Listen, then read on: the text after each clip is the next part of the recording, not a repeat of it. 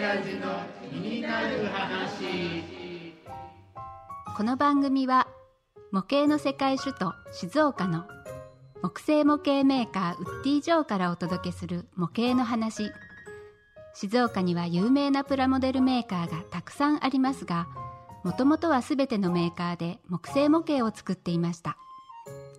その創世記を知る数少ない男ウッディ・ジョーの毛のない親父が語る模型の話。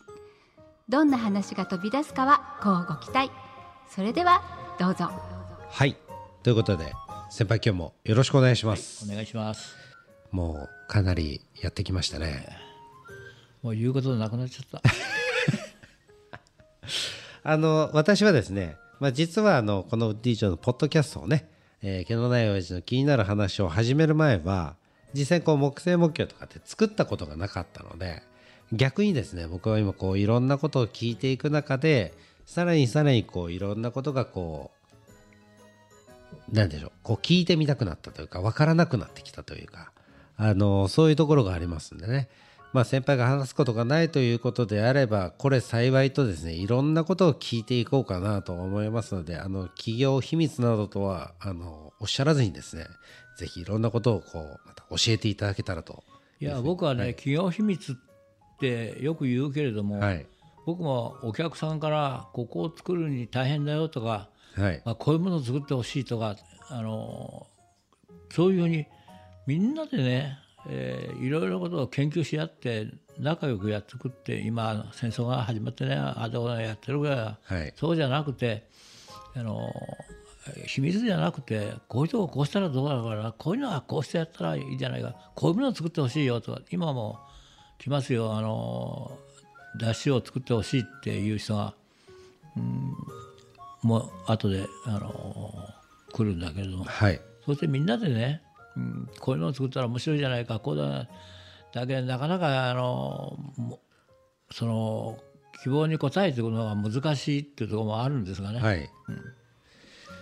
なるほど。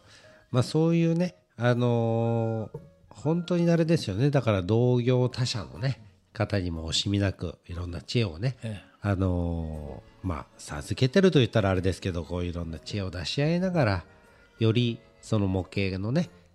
この業界というのが盛り上がっていければまあ最終的にはよく社長が言ってるようなあのお客さんが喜んでくれるっていうところにねつながっていくんじゃないかなというふうには。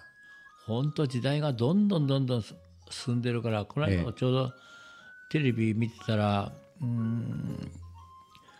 和式の便所なんて今ないよねなんていう話があってあそういえば俺らの時はもう和式ではい。小学校の時は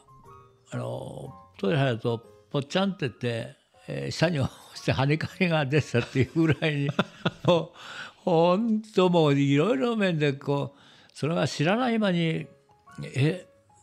和式あそういや和式の便所なんて見たことないなっていうようなはいもうありとあらゆるものがそういうどんどんどんどん進んでいくから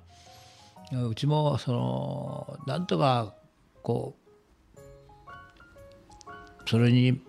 ま追いついていくようにいろいろ考えてっていうふうにいつもえー考えてだけどもうこの年だからもう毛のない毛もないし もうもうそろそろ引退かなと思ってます。なるほど。まあ、あの、そう言いながらですね、確かにこう、今ね、すごい時代で、こう、ス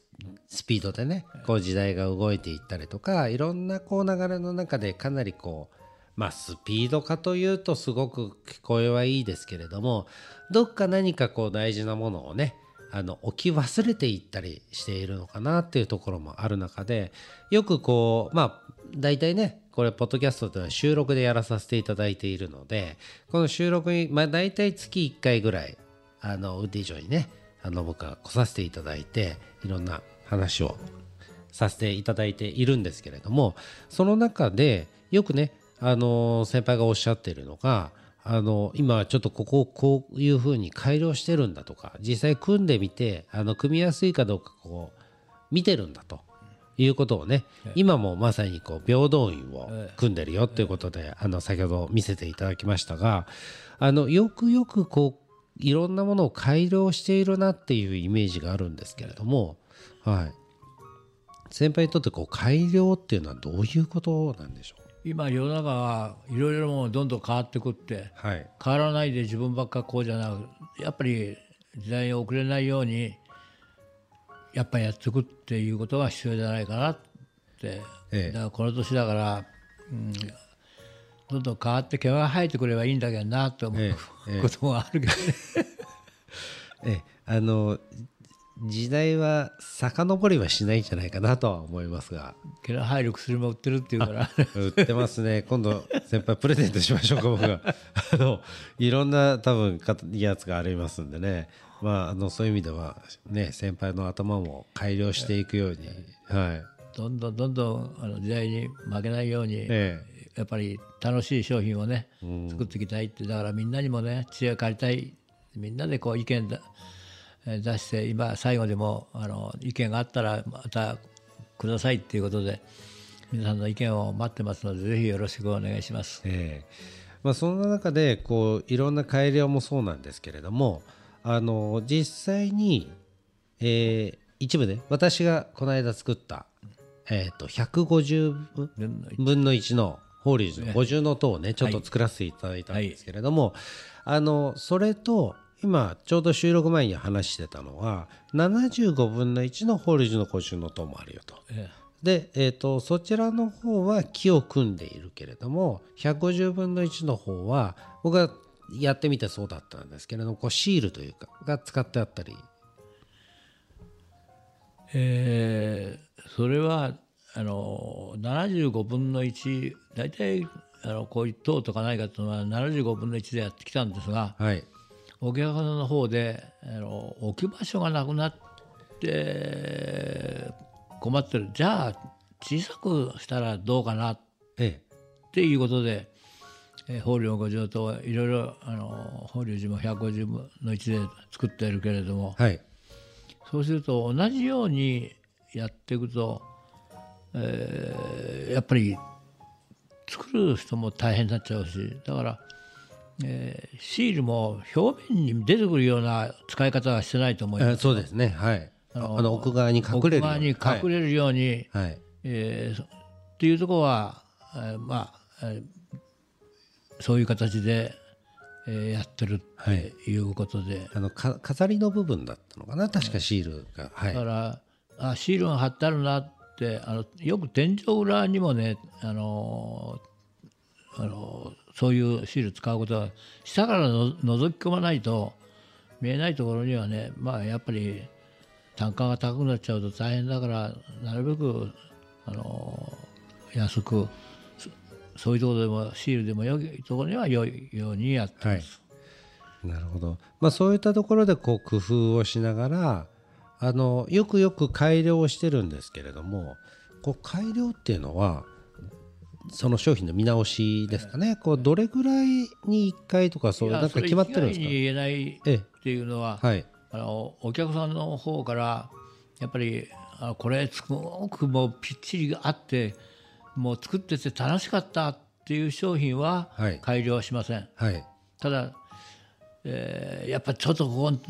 作りにくかった。っていうところはじゃあどうしたらこれがうーんうまくこうできるかなっていうことは絶えず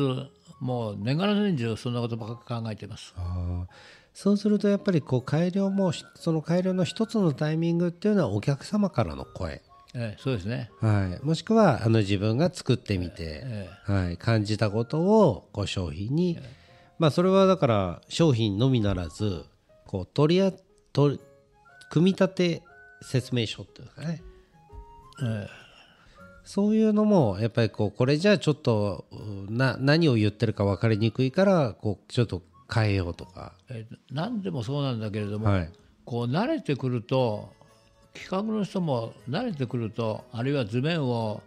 組み立て説明書もこうあこのぐらいなら分かるだろうっていうはい。ようにこうちょっと傲慢なところが出てくるような感じがするんです。はい。だからそうじゃなくていつも新鮮な気持ちでこうやっていくってことが大切じゃないかなって思ってます。あーなるほど、まあ、前回もねちょっとあのー毛のないおじが言ってましたがもともとはねあの製造というか作る方だったんでこうやっぱりそういう作り手側っていうんですかね。お客さん側の立場に立ったりとかっていうことが。僕はね今製造の方はあの息子に社長を譲ったもんだからもう僕には機械を触られないんだけど、もう職人もそう言ってはあれだけ技術がどんどんどんどん落ちていくっていうか、はいもうこれはうちだけじゃなくてあのもうどこの業界でもそういうふうになって世代代わりっていうふうになってくるとこれは仕方がない。はい。ということであのただこの間刃物を作ってる時は相変わらずとカチンとカチンでやって、はい。えーやったんだけどああすごいなこうして、ね、今あの時ああいうふうに、えー親方と弟子が一緒になってく金属を伸ばしてそ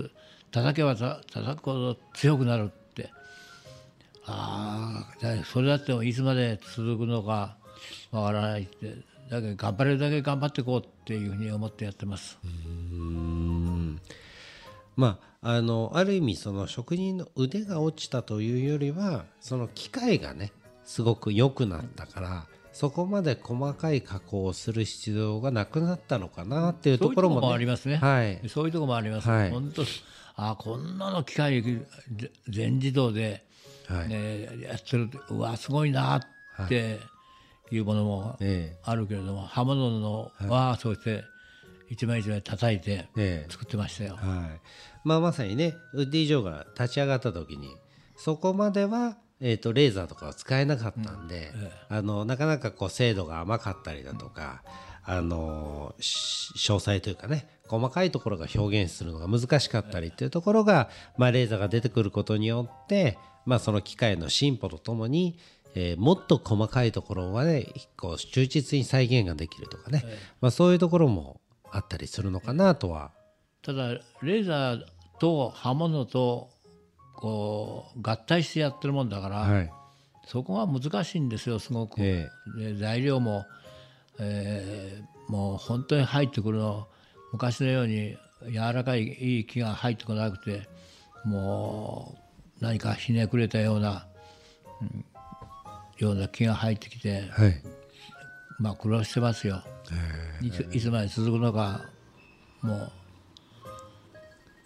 それでもねお客さんが楽しんで作ってくれてればなんとかややっていきたいなと思って。そうですね。まああの実際にそういうふうにこう改良を重ねてるというねまさにということなのでぜひですねやっぱりこうウディジョ通信とかでこうおお声を上げていただいてもいいですし、まあそういった声をねすごくこうこれからもやっぱりこう聞いていく企業でえありたいなということは常々ね社長の方でおっしゃっておりますけれども何かこうそろそろね、まあ、もう25回も超えてきたということであのこのウッディジョを聞いたというね人からのこうメッセージなんかがねあってこういろんな交流ができていくとまたこれはこれで一つの形になっていくのかななんて。一例を挙げるとね、はい。この間あの東京横浜からあの来てくれてはい。これは、えー LED のライトがはい。こう、えーす素通しのガラスではないけれどもそそういうのに通すとはい。ちょうどろうそくの火が燃えてるようにはいこれで何か商品作ってもらえないかっていうからよくろうそくで火事になったっていうこともあるもんだから何かそういうこともじゃあ、うん、今はキャンプでも行ってもテント張ってその前で火火もしてるからそういう雰囲気のあるような商品作ったらどうかなと思って。はいはい。そうと、えーひ実際に火じゃないから全く火火が燃えてるように見える。はい。だから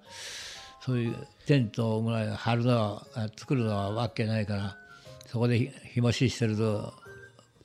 っていうような感じにやったら面白いかなと思ったり、えーもう考えることは次から次へできるかできないか分かんないけど、ええ。いろいろ考えてますよ。へえまあ本当にねその毛のない親父の頭の中は 常にやっぱりこうヒントを探して常に改良を探して常にやっぱりこういろんなことに手を出しているわけですがやっぱりそれは一つのねお客さんが喜んでくれるお客さんの喜ぶ顔が見たい、まあ、そういった思いでねいろんな改良もしているとは思いますが、はい、ぜひですねあのこのウッディ・ジョーのねあの毛のない親父の気になる話もですね改良をしていけるようにですね皆さんからのねご意見とかご感想なんかをいただけると嬉しいのでですね、まあ、最後に、えーそういったお便りをお願いしてですね。あの今回は終わりにしたいと思います、えー番組では、えー番組の感想とか毛のないおじに聞いてみたいこととか、えー商品に関すること何でも構いません。ぜひですね、えーご意見ご感想なんかをお寄せいただけると嬉しいなというふうに思っております、えーお便りの宛先は info アットマークウッディジョー .com まで、えーお気軽にお寄せいただけたらというふうに思います。ということでまた次回の放送をお楽しみに。ありがとうございました。ありがとうございました。